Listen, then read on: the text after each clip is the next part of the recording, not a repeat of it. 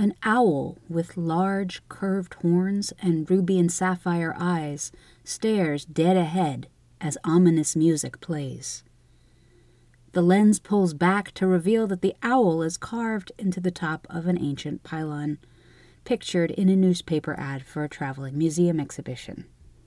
An elderly woman lets out a sound that expresses equal measures of confusion and displeasure, rising at the end almost as though she's asking a question. She leans forward, peering through an absurdly tiny pair of pince nez spectacles. She somehow manages to read the words in front of her before blinking several times. The fantasy civilization. The camera pans down to reveal a pink gem encrusted bracelet around her wrist, whilst also revealing her shockingly unlined cartoon hand.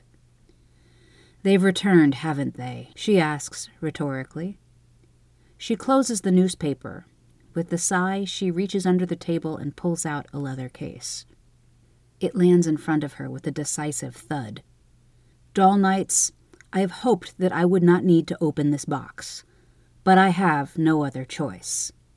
The case looks like it could contain top secret documents, or maybe an antique typewriter. But it holds neither. Three dolls lie against the pale green fabric lining of the box. Doll Licca, you're needed to protect your mistress. Grandma picks up the center doll and addresses it with the utmost seriousness. The doll has wild pink hair and wears a military uniform of sorts a structured jacket with a high collar and fluffy epaulettes. The grinning doll's right eye twinkles, as though in response, I got you, Granny. And so opens Super Doll Licca-chan as it premiered on Tokyo TV in 1998. Hello and welcome to History Unhemmed, a podcast that delves into and unravels the sometimes shiny, sometimes sinister side of fashion and dress. I'm your host, Felicia. Join me in taking a closer look at sartorial scandals, tailored taboos, troubling trends, controversial couture, and other wrinkles in fashion history. If today's episode leaves you wanting more information, be sure to check out a list of resources posted in the show notes wherever you get your podcasts.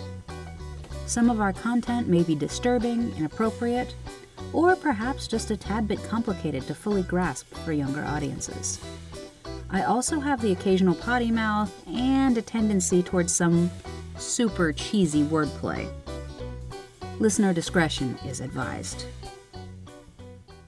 Welcome to the third installment of my adventure down the rabbit hole that is the history of the fashion doll. Two episodes ago, I began with the introduction of dolls for the express purpose of showing off clothing, as opposed to, say, ritual objects or baby dolls.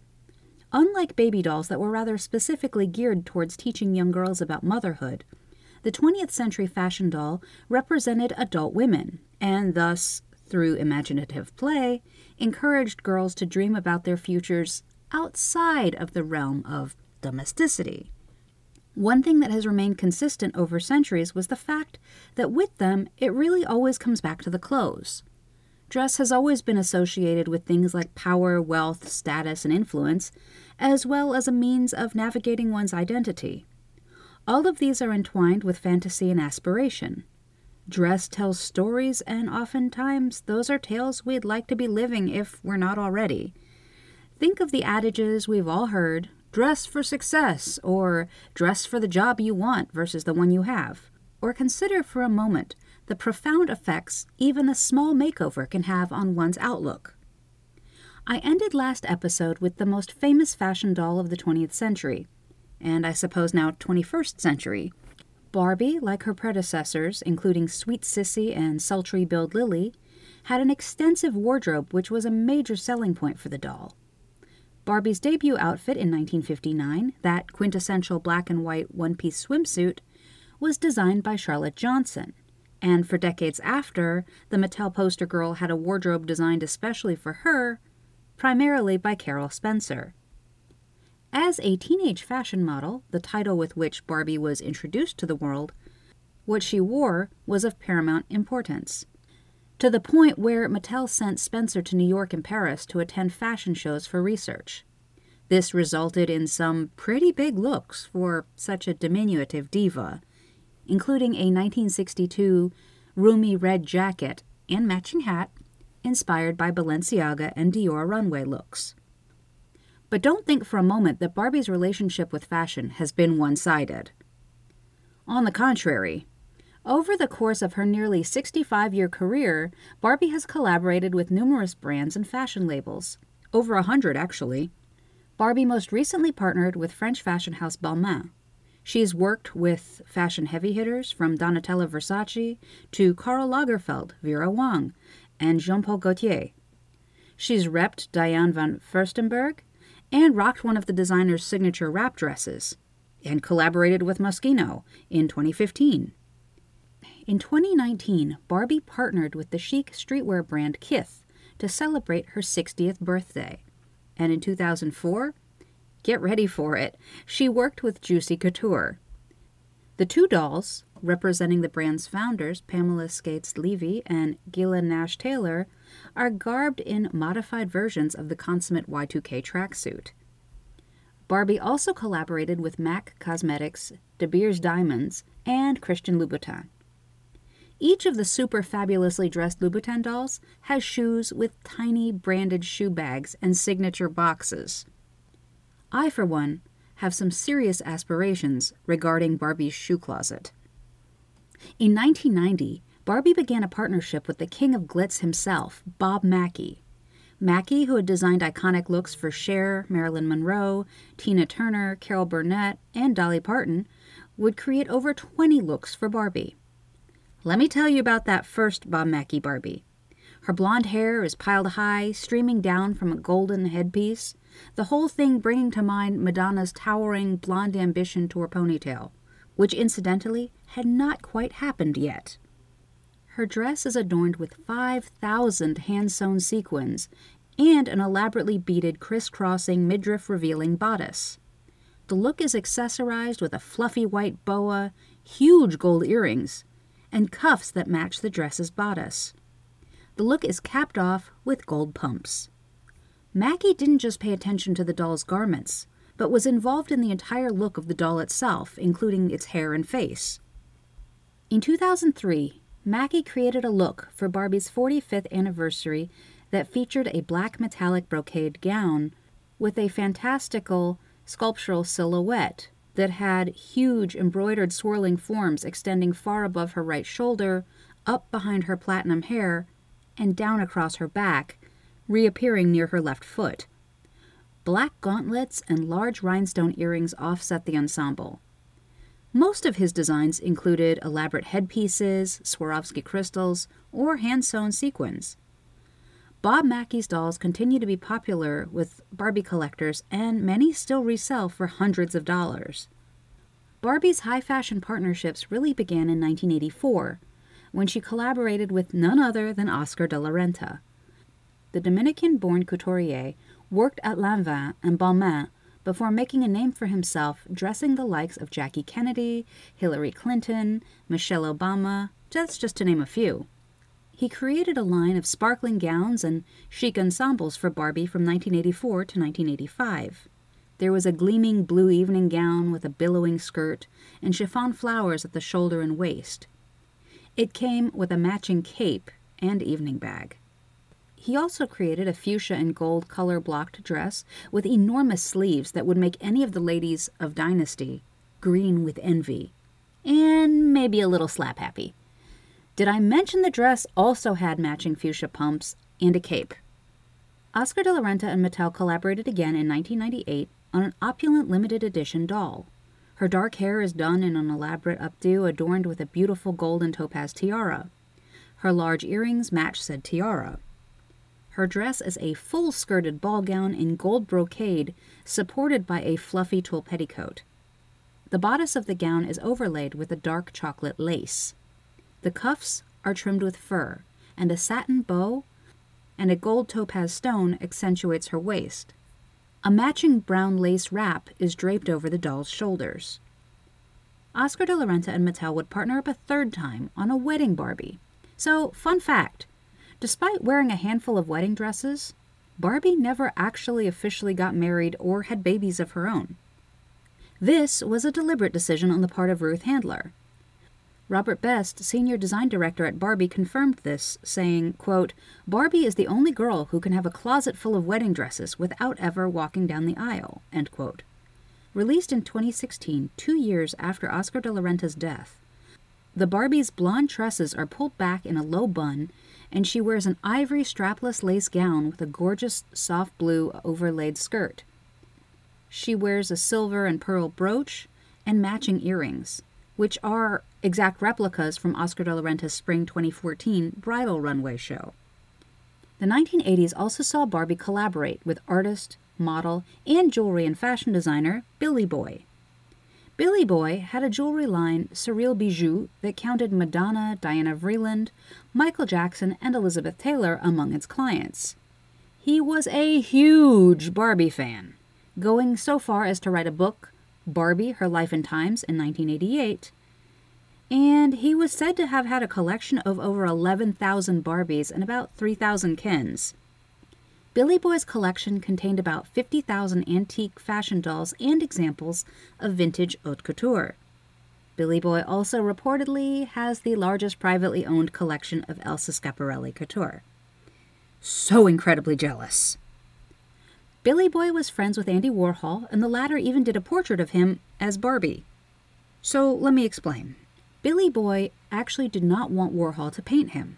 He reportedly said, quote, I do not feel like having another picture of me. By Andy to boot. Anybody could have that, as long as you could afford it. End quote. I suppose he wasn't incorrect there, but damn. Billy Boy later relented under one condition, telling Warhol, quote, If you really want to do my portrait, do a portrait of Barbie, because Barbie, c'est moi. End quote. And so Andy did. His 1986 painting, Barbie, Portrait of Billy Boy, shows Barbie against a powder blue background, which Warhol dubbed Billy Boy Blue. Billy Boy ended up selling the portrait in 2014 through Christie's, and it fetched a cool 722,500 pounds, or 1,161,760 US dollars. Billy Boy designed two Barbies for Mattel. In 1984, there was the Le Nouveau Théâtre de la Mode Barbie, a nod to the momentous 1945 exhibition that helped resuscitate French couture after World War II, which I talked about last episode. In 1985, Billy Boy organized a traveling exhibition with the same name that was sponsored by Mattel. The show toured France by train and had Barbies modeling incredible looks by leading designers of the day, including Kenzo, Yves Saint Laurent, and Christian Dior. Like its predecessor, some almost four decades earlier, the show was a hit. The Nouveau Théâtre Barbie came in a black and gold box displaying Billy Boy's signature in gold, of course. The doll was the epitome of 1980s Manhattan glam, with her blonde hair tied back with a black ribbon that matched her black, long sleeved midi dress with princess seams and exaggerated shoulders. Barbie paired the dress with sky high black heels, black sunglasses, and an opulent gold chain necklace. Barbie also had gold hoop earrings and a right wrist bedecked in gold chains. Some of the dolls have black nail polish, while others do not. Billy Boy also designed 1986's Feelin' Groovy Barbie. Feelin' Groovy Barbie rocked a black ponytail and bangs, and a fantastic fur trimmed iridescent jacket with a prominent collar. A hot pink closure at the waist of the jacket is mimicked in the doll's oversized earrings. She wears a satin strapless tube dress, also in shocking pink, a nod to his idol Schiaparelli perhaps, with slits up each side, and a string of jet beads hangs from her neck. The outside of the box reads, Designed by Billy Boy, internationally famous designer. Billy Boy created a number of prototype dolls while working with Barbie pioneering the customization of fashion dolls. You can find people doing this today all over YouTube, TikTok, and Instagram. In 1998, after a rift with Mattel, Billy Boy quit. Disillusioned with the toy industry, he and his partner, Jean Pierre Lestrade, also known as Lala, started their own doll company, Mdvanii, in 1988. They released the eponymous doll in 1989.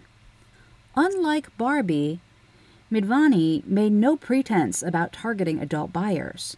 This was not a toy for children. The entirely handcrafted doll bridged the gap between toys, art, and fashion.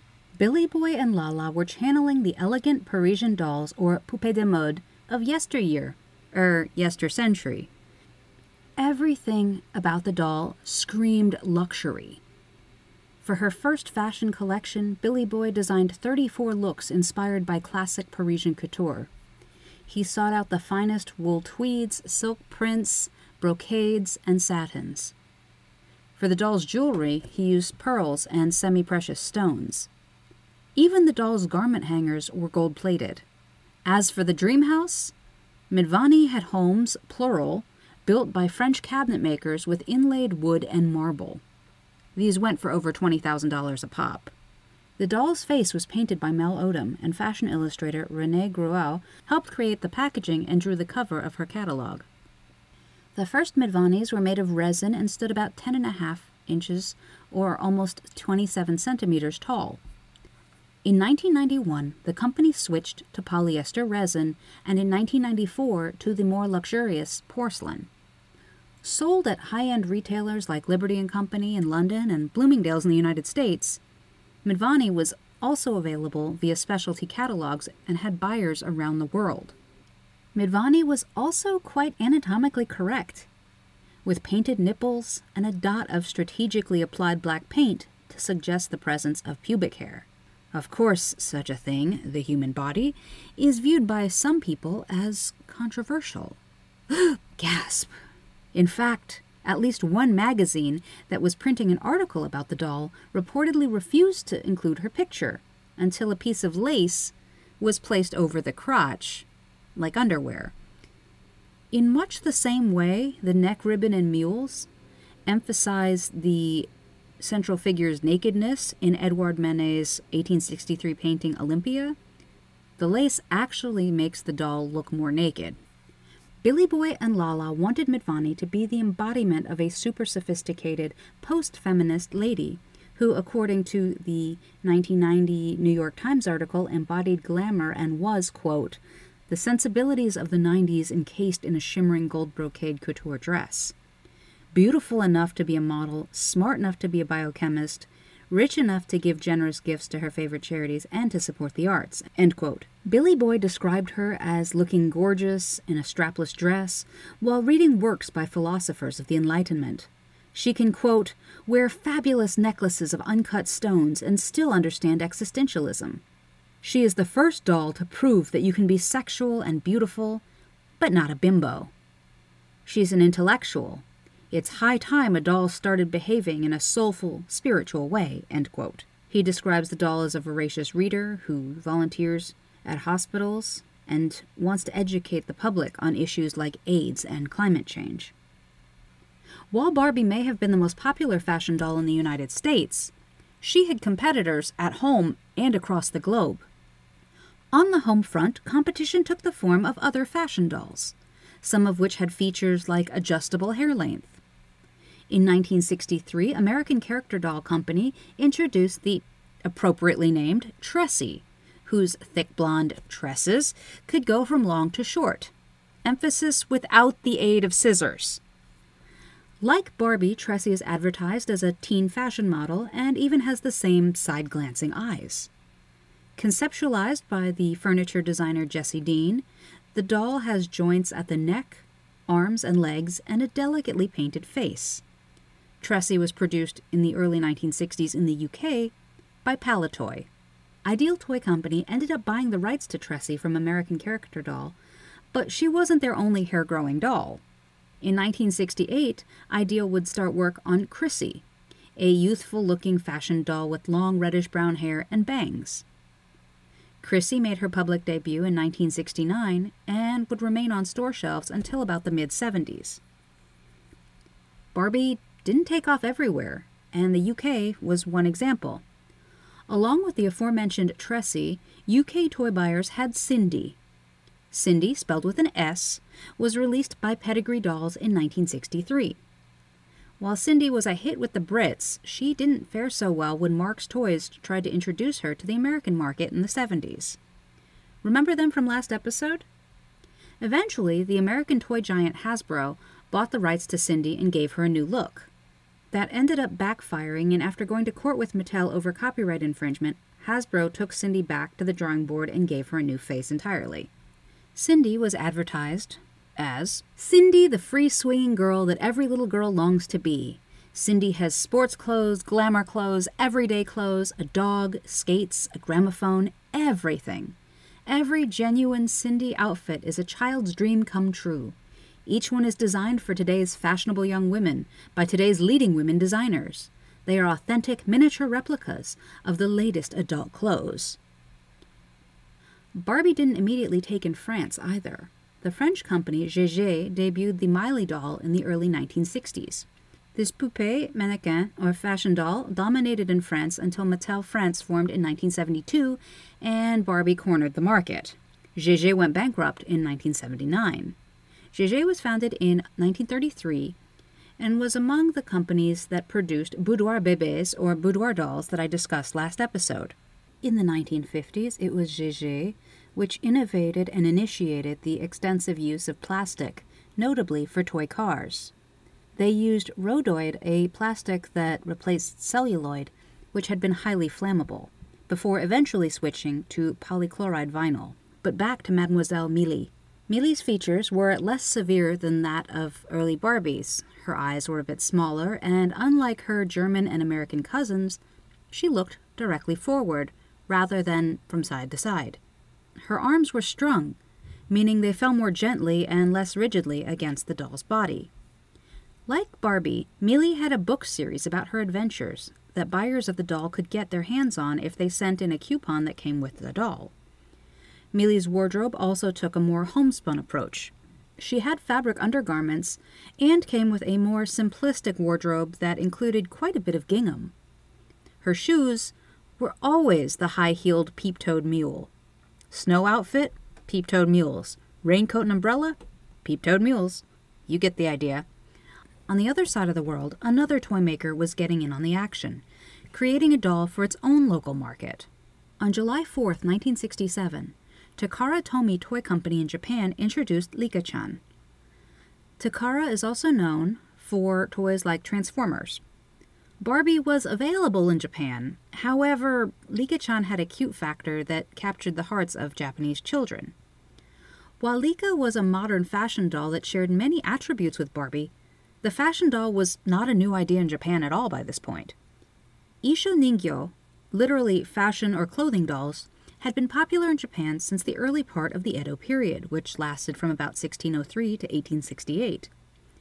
The term Isho Ningyo applied to a range of dolls that displayed a variety of aspects of Japanese Edo period life and culture, ranging from fashions of the day to elegant courtesans who dictated said fashions, to historical figures and characters from legends and mythology, as well as those drawn from kabuki, no, and puppet theaters. These dolls were also displayed for their elaborate hairstyles and carefully rendered faces. Unlike the Pandoras of Europe, these dolls, typically carved from wood, were less didactic in nature and more rooted in amusement. They were meant to be admired. They were intended to promote Japan's textile industry and the latest fashions. They displayed lavish silk brocades, silk and cotton velvets, new weaving techniques, as well as hemp cloth and gauze and put various new production techniques front and center. Think new dye methods, using paper to reinforce metallic threads, etc., etc. Yukio or Fuzuko dolls were among those Isho Ningyo to appear in the early part of the Edo period. Fashion arbiters of the day were usually actors or famous courtesans or oiran. Guidebooks and woodblock prints frequently featured them in elaborate dress. In fact, these prints were called ukiyo-e, and the Isho Ningyo were often described as three dimensional versions of this body of work. This appealed to women who could afford to dress in such a fashion, but doing so openly flouted restrictions imposed by the government. Sumptuary laws were enforced throughout Edo Japan in order to keep class lines defined and to reduce unnecessary spending. Ichimatsu ninyo were a type of Isho ninyo that can be traced back to Sanogawa Ichimatsu, a renowned and famously really ridiculously good looking 18th century kabuki actor. Similar to today's models of celebrities, dolls were created that resembled the actor, and they became quite popular among fans. Ichimatsu ninyo eventually evolved into toys that could be dressed up and loved by children. Nowadays, Ichimatsu ninyo mainly refers to dolls of young girls wearing kimono with bobbed hair, and which are made to be displayed. In the 20th century, Japan had their own plastic it girl. Licca-chan was developed by Miyako Maki, who had made a career for herself as a manga artist. While the term manga goes back a bit further in the history of Japanese art, the term I'm using here refers to comics and graphic novels originating from Japan in the late 19th century or so. The word in Japan can refer to both cartoon images as well as a comic format. Maki was a pioneer of shoujo manga and later of the more adult geared genres of gekiga and redikomi. Shoujo manga was originally aimed at a target audience of girls and young women between the ages of about 10 and 18. These tended to include historical drama and or supernatural or magical themes. There's usually an idealized romance and some kind of coming of age aspect. Manga like Sailor Moon, Cardcaptor Sakura, and Fruits Basket fit into this genre. I know I'm probably giving my age away here, but hey, these are classics.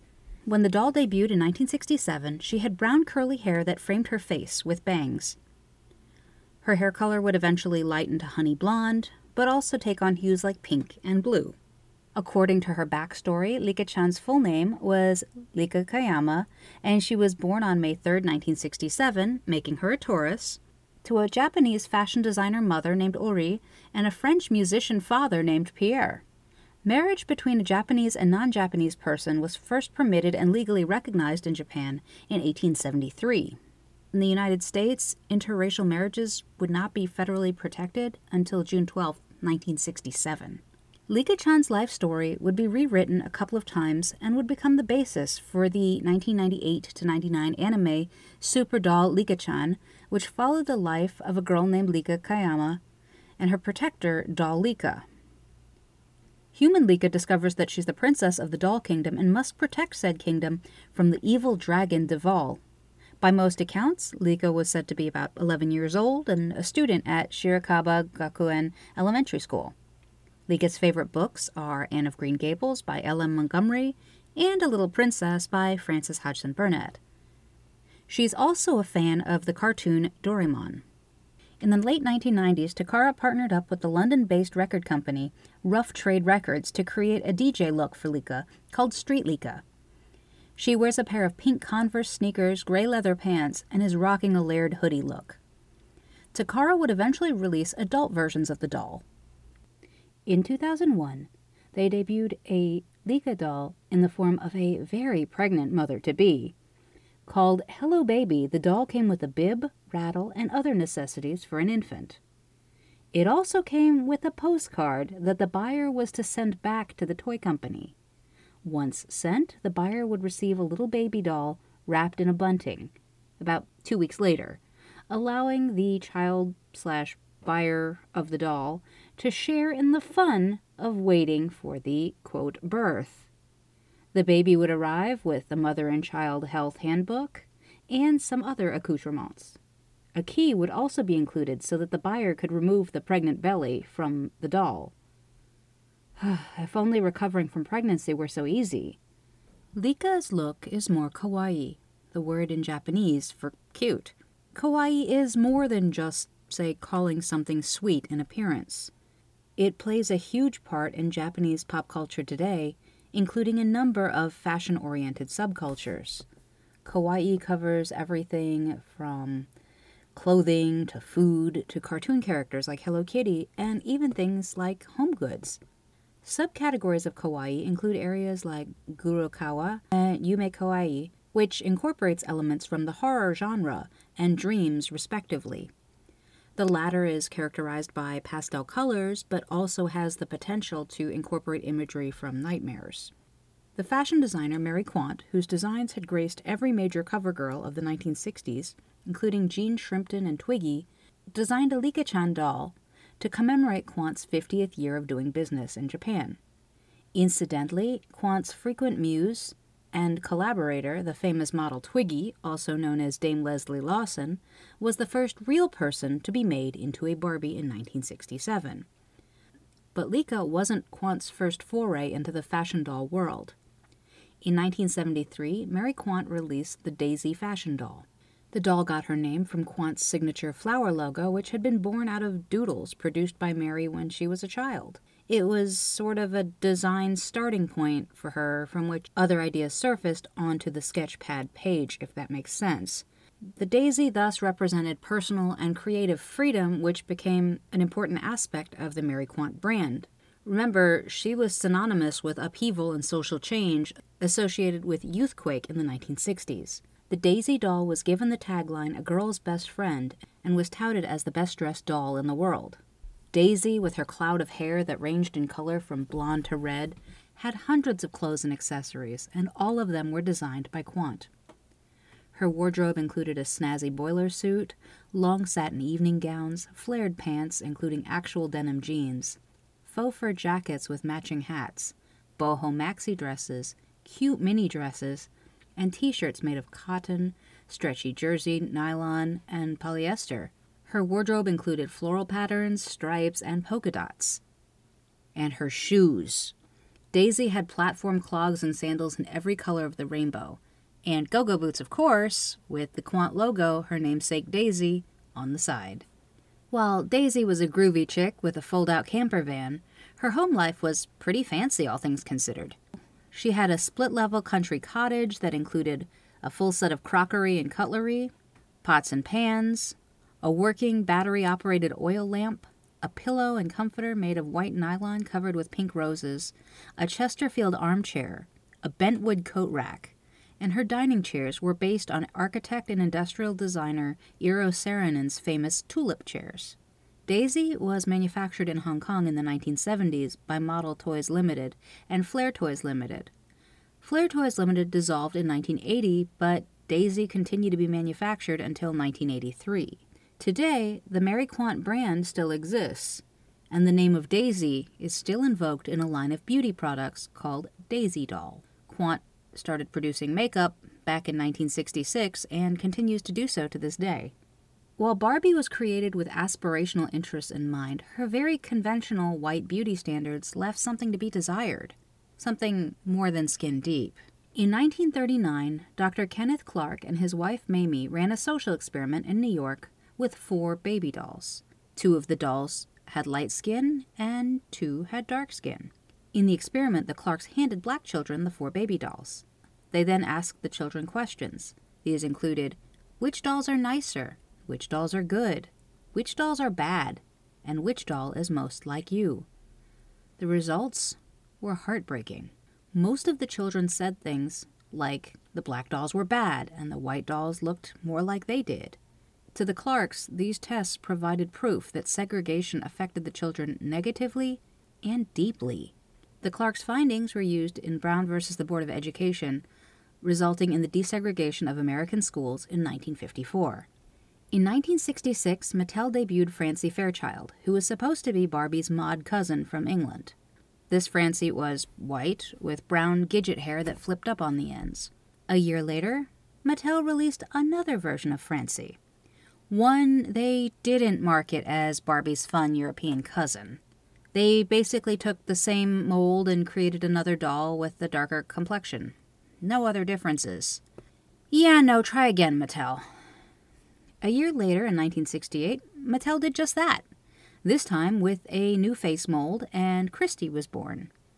Christie is often considered to be the first black doll in the Barbieverse, and remained very popular until she was discontinued in 2005. In 1969, Mattel released Julia, using the same mold that they used to make Christie's head. Julia was based on the popular TV character portrayed by Diahann Carroll. Mattel was not the only toy maker on the block, however, and 1968 saw the start of Shindana Toys, headed by Louis Smith. Shindana Toys was a division of Operation Bootstrap, an endeavor to rejuvenate the Watts neighborhood of Los Angeles. Shindana Toys was one of the first companies to create ethnically accurate black dolls. The word Shindana comes from Swahili, meaning to compete. Along with dolls of black celebrities, Shindana's Plastic It Girl came in the form of Career Girl Wanda, released in 1972. Wanda had a range of professions, from ballet dancer to race car driver to nurse to singer to professional athlete. Each box contained a little pamphlet explaining its shown profession and featured photos of real black women doing whatever that career was. The idea was to encourage black children to pursue their dreams. Wanda was the first fashion doll mass produced by a black owned company in America. The bulk of Wanda's wardrobe was designed and created by the mother and daughter's team, Doris, Lynn, and Tuesday Connor. Unfortunately, Shindana was forced to close up shop in 1983. In May of 1985, Professor Yla Eason started the company Olmec Toys Incorporated it would become the largest minority owned toy company in the U.S. Eason was inspired to go into the toy business when her son, then three years old, came to her in tears because he had been told that he could never be a superhero like He Man, whom he idolized. The reason? The color of his skin. Eason partnered with artist Floyd Cooper to produce an action figure she called Sunman. Sunman was not just a black version of He Man, but a character in his own right with his own backstory, which included getting his power from the melanin in his skin. When she approached retailers, Eason was met with a lot of racism and rejection, so instead, she went straight to black consumers. In a December 1986 interview, she said, quote, I contracted beauty and barber supply reps who worked the black ma and pa stores across the country to sell the dolls. It became a kind of grassroots operation that caught on, end quote. Eason was able to get backing from actors and activists Ruby Dee and Ossie Davis. Eason and Olmec understood the importance of representation and created toys that reflected diverse communities, including Black, Latino, and Asian dolls and action figures. Olmec coined the phrase ethnically correct, referring to a doll's appropriate skin color as well as its sculpted facial features to accurately represent each doll's ethnicity. Olmec introduced Naomi, their first 11.5 inch fashion doll, in 1988. Within a year, Olmec had to pull her due to naming right issues, but they pretty much re released the same exact doll under the name Elise in 1989. Elise was replaced with Imani in 1990. Imani debuted in a pink one piece and striped cover up, and her face was modeled after Eason's own. In 1991, Hasbro teamed up with Olmec, intending to bring Imani to wider audiences. This was due largely to Olmec's success and the changing racial and ethnic demographics documented in the 1990 U.S. Census. In 1991, Imani was presented as a black counterpart to Hasbro's white Sindy doll, whom I mentioned a little bit ago. During this partnership, Imani's little sister, Alicia, was released. Hasbro injected about a million dollars into Olmec during this partnership. When describing Imani, Eason told the American Journal of Play, quote, People would say there is a black Barbie doll, but even though she had a different name, she was known as Black Barbie. And since we are not black versions of white people, you should have a separate doll. That is where Imani came from. In 1984, Olmec had its product line in many major retail stores throughout the country, but it went bankrupt within several years. As for Sindy, who had been struggling in the 1990s, in 1997, Hasbro gave the rights to the doll back to Pedigree, which made the original Sindy doll in 1963. Sindy changed hands again and in 1999 was re released by Vivid Imaginations and again in 2003, her 40th anniversary, this time by New Moons.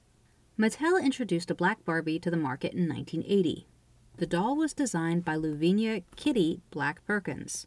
Perkins was born in 1948 and grew up in segregated South Carolina. She didn't own a Barbie doll during her childhood. She actually bought her first one to prepare for the job interview at Mattel. She began working for the company in 1976 and was Mattel's first black designer. She would become Barbie's principal designer in 1978, creating over 100 looks a year over the course of her career at Mattel, which lasted until 2003. That is a ton of tiny garments and accessories. Black Barbie represented a doll created for black audiences by someone who understood black beauty standards, rather than, you know, simply imposing white Western beauty standards on everyone else. That, that's never been done before. Perkins also designed the three dolls Asha, Shani, and Nichelle that comprised The Marvelous World of Shani, which debuted in September of 1991. The Marvelous World of Shani was based off research by Dr. Darlene Powell Hobson and her husband, Dr. Derek Hobson. The Hobsons wrote the book Different and Wonderful Raising Black Children in a Race Conscious Society, advising black parents on how to address racial issues and to promote self esteem in their children. They were instrumental in the development of toys like black dolls and were aided in their research by their daughter Tatiana, then four years old. Tatiana noticed right away that some black dolls were merely white dolls with a coat of paint. Asha, Shani, and Nichelle each had her own individualized face mold with more ethnically correct black features. These dolls were also slightly curvier than the traditional Barbie, but not too much more since Mattel still wanted them all to be able to share clothes. Asha, Shani, and Nichelle also did not have the same skin tones and hair textures as one another. They would eventually be pulled in 1993, but Shani would go on to be adopted into the Barbieverse.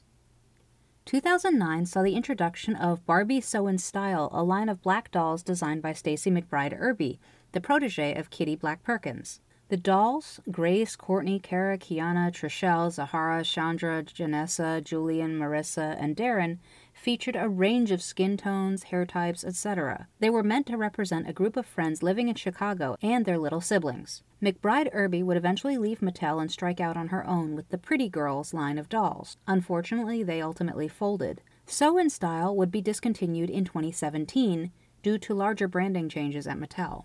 The first Hispanic Barbie entered the American toy market in 1980. She came with the cringy tagline printed in English and Spanish on the box Dark eyes, dark hair, she's a Barbie doll just for you. The doll wore a Spanish inspired ensemble and was really quite vague in her execution.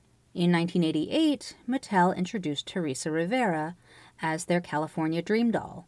Teresa was so popular that Mattel made her into Barbie's best friend. She's also the most heavily featured doll next to Barbie, showing up in a range of outfits on store shelves and in a number of the cartoon movies and shows made about Barbie, including Barbie Life in the Dream House. She's often portrayed as a genius and tech whiz. Weirdly enough, she wasn't in the Greta Gerwig movie. Sounds like a missed opportunity. Maybe the sequel? The first Asian Barbie would be released in 1981 as part of the Dolls of the World collection. They were presented as a sort of cultural safari in a stereotype filled train wreck. For example, Oriental Barbie, that's what she was called, was decked out in a gold cheongsam or qipao with red trim and a red and gold jacket. The box reads, quote, Hello, meet Barbie from Hong Kong and learn about the Orient, end quote. Barbie's official website emphasizes the doll's, quote, long, slender dress and lustrous black hair, end quote. I hope no one listening to this podcast still uses that antiquated term to describe another human being. Oriental Barbie is definitely a product of the early 1980s. Asian American issues were still being largely ignored.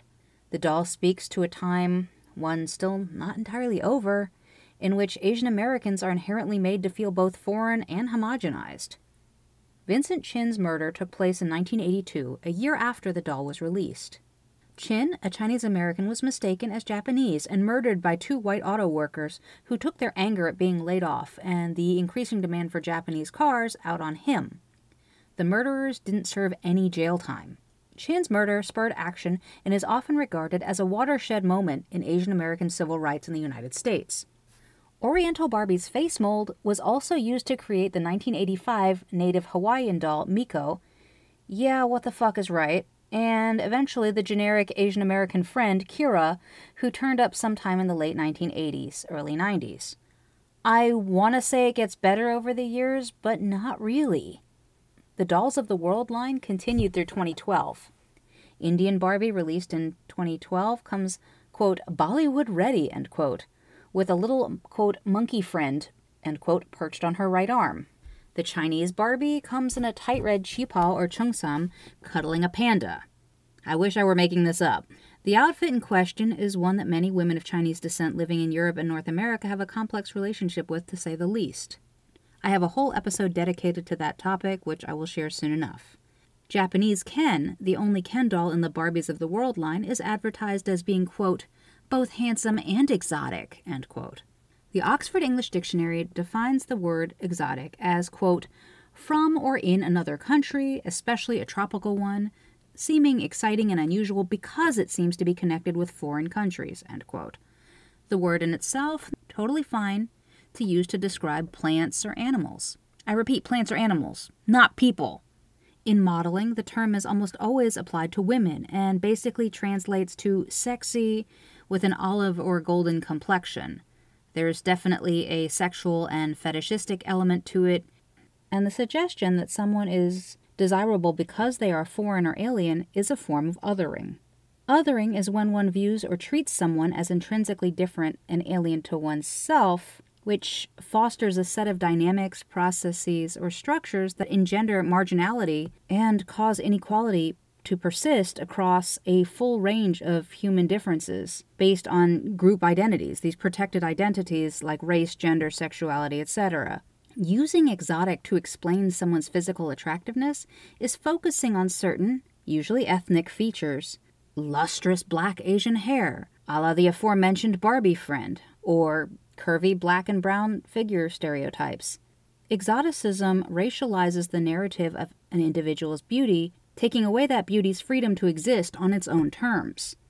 Today, Mattel has over 170 different Barbie dolls with different hairstyles, colors, and textures in a rainbow of skin tones.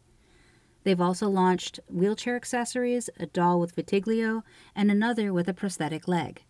While a few Ken dolls have gotten in on the action of diverse representation, he clearly hasn't gotten the main character treatment. To use the 2023 movie poster catchphrase, she was everything, and he was just Ken. Dolls, particularly fashion dolls, had been targeting young girls. However, young girls were not the only ones interested in fashion dolls.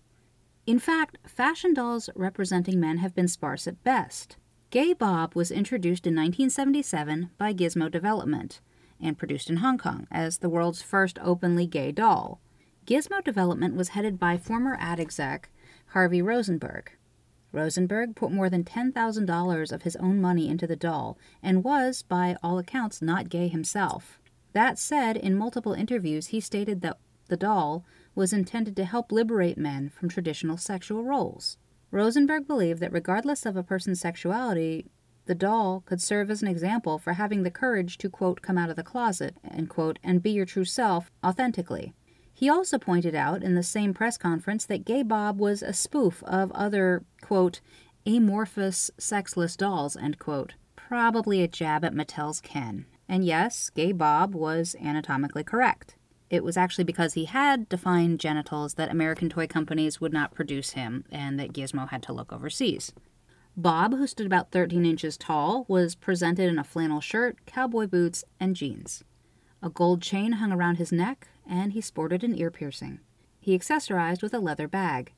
With his closely cropped blond hair and chiseled jaw, he was presented with the quarterback next door kind of good looks one might think of in relation to the various Marvel Chris's Hemsworth, Pine, Evans. When he came out, the actors in mind were Robert Redford and Paul Newman. While Bob had a mother, father, and two brothers referenced in his advertising material, the other dolls were sadly never produced. Bob was sold via catalogs and boutique shops in cities like New York and San Francisco. The first 2,000 dolls flew off the shelves to mostly adult collectors. Rosenberg produced 10,000 more, and those didn't last long either.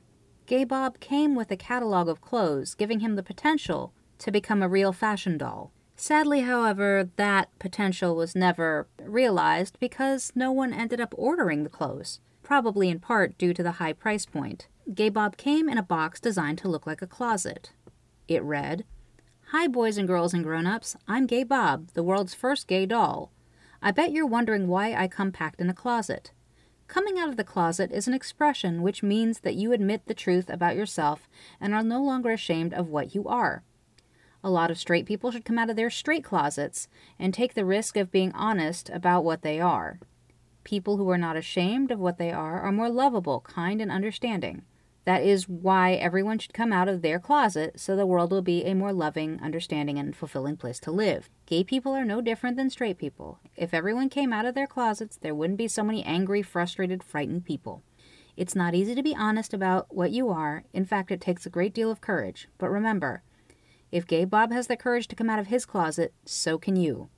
Bob also came with a pre recorded message that he would play.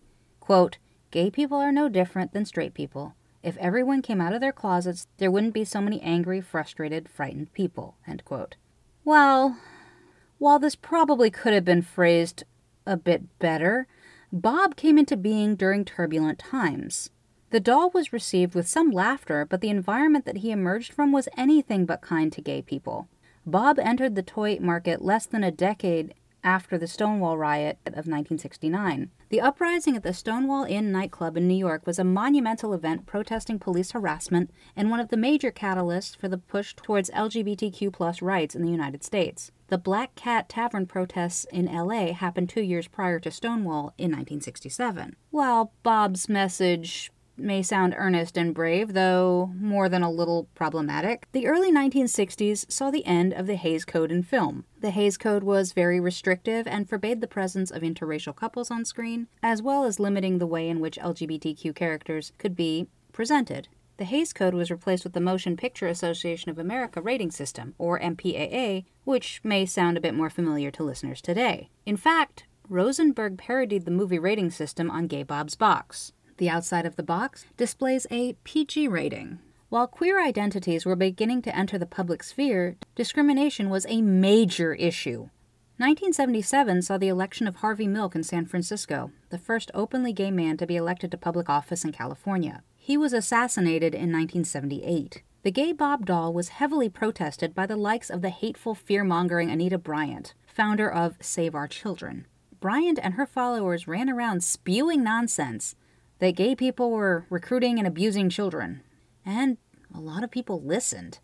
Her bullshit got several states to backtrack on legislation that was intended to protect the rights of LGBTQ plus communities. Bryant's ministries were led by Edward Rowe. Rowe saw Rosenberg's doll as evidence of the desperation of the homosexual campaign has reached its effort to put the homosexual lifestyle, which is a death style, across to the American people. I can only hope that the children who are given these gay Bob dolls will not comprehend the meaning and intent the meaning and intent of the campaign that is behind their manufacture and distribution. Poor Bob remained single and alone for decades. The only romantic partner option for Bob was another gay Bob doll. Well, maybe Ken. Maybe that's what happened after Barbie ditched Ken for Blaine in 2004. We can only hope that Bob found at least a little bit of love. Regardless, 1993's Earring Magic Ken, which came with a pair of earrings reading Barbie and Ken for his human companion, also raised a few eyebrows in this direction. Trying to break Ken out of the somewhat stodgy and preppy persona that he'd been sporting since his debut in 1961, Mattel hired a panel of experts, namely a group of girls between the ages of 5 and 6, to figure out what cool meant in the early 90s. The result was a version of Ken with bleached highlights in club wear, including a mesh shirt, sporting a ring in his left ear, and around his neck he wore a silvery necklace featuring a prominent chrome ring. That ring got a lot of attention, but probably not the kind Mattel had hoped for.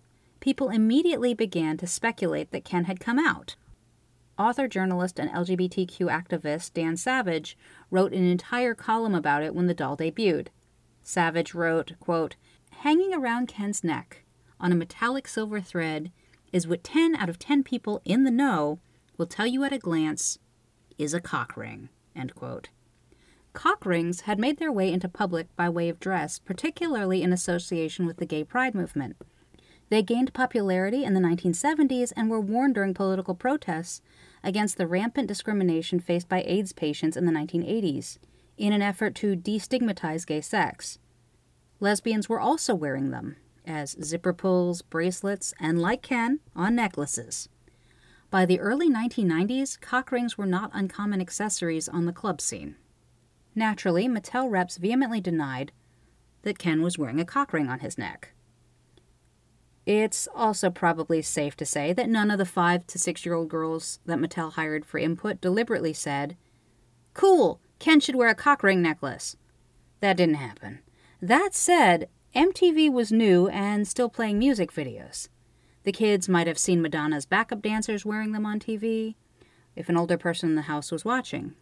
Anyone who's spent any time at all around children knows that they are generally little information sponges And if an older sibling is watching or consuming something, the little ones want in on it too.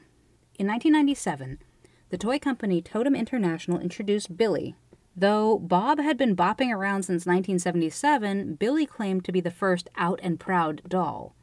Billy was modeled after the artist John McKitterick. Billy also had a clothing catalog. His boyfriend Carlos, who's Puerto Rican, was introduced a year later in 1998.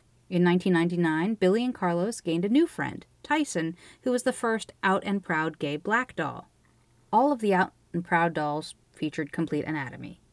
Billy coming out parties were thrown in clubs in New York, Miami, Chicago, San Francisco, and Los Angeles in 1997. Two years later, in honor of the 30th anniversary of Stonewall, drag personas of Billy and Carlos were released. These were named Dolly and Carmen. Billy, Carlos, and Tyson ceased production in 2001. In 1995, Percy Newsom founded Integrity Toys to expressly challenge the lack of diversity in the doll industry. Fashion designer Jason Wu got in on the action in the year 2000. Wu and Integrity released their first joint collection called Fashion Royalty, based on sketches that Wu did while studying and working in Paris. Each doll is exquisitely and glamorously rendered. Fashion Royalty includes a range of facial features and skin tones, and each doll has her own little backstory. The bodies of the dolls are anything but naturalistic, more evocative of a fashion sketch croquis or the body on which clothing designs are sketched. While a normal human body is usually drawn between 7 or 8 head heights tall when stacked up, fashion ones can be a bit more exaggerated, anywhere from 8 to 12 heads tall. Fashion royalty definitely follows this set of super elongated proportions. Wu and Integrity would also join forces in the production of a line of six RuPaul dolls, as well as a doll of Drag Race All Stars Season 3 winner and super fitting for this podcast episode, Trixie Mattel, complete with blonde hair teased up to heaven and topped with a big pink bow.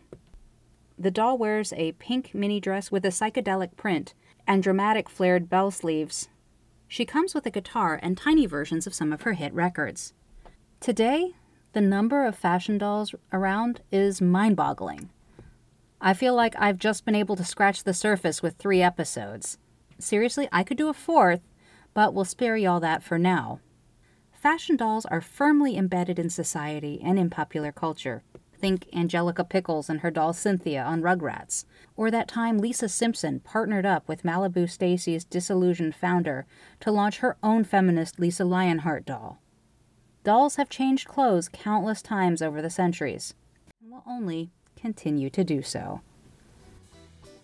Thank you for listening to today's episode of History Unhemmed. History Unhemmed is hosted, written, and researched by me and produced by Gary Avazov. If you enjoyed today's episode, please follow us on Instagram and Facebook and leave us a review. Also, be sure to subscribe on Spotify, Apple Podcasts, Google Podcasts, or wherever you listen to your favorite shows. If you're interested in supporting the show, we are on Patreon and Spotify for podcasters, formerly Anchor. Links are in the show notes. If you want to know more about a specific topic, or just want to say hello, reach out to us on social media. We are on Instagram and Facebook, or drop us a line at historyunhemmedpodcast at gmail.com. Once again, thank you so much for listening.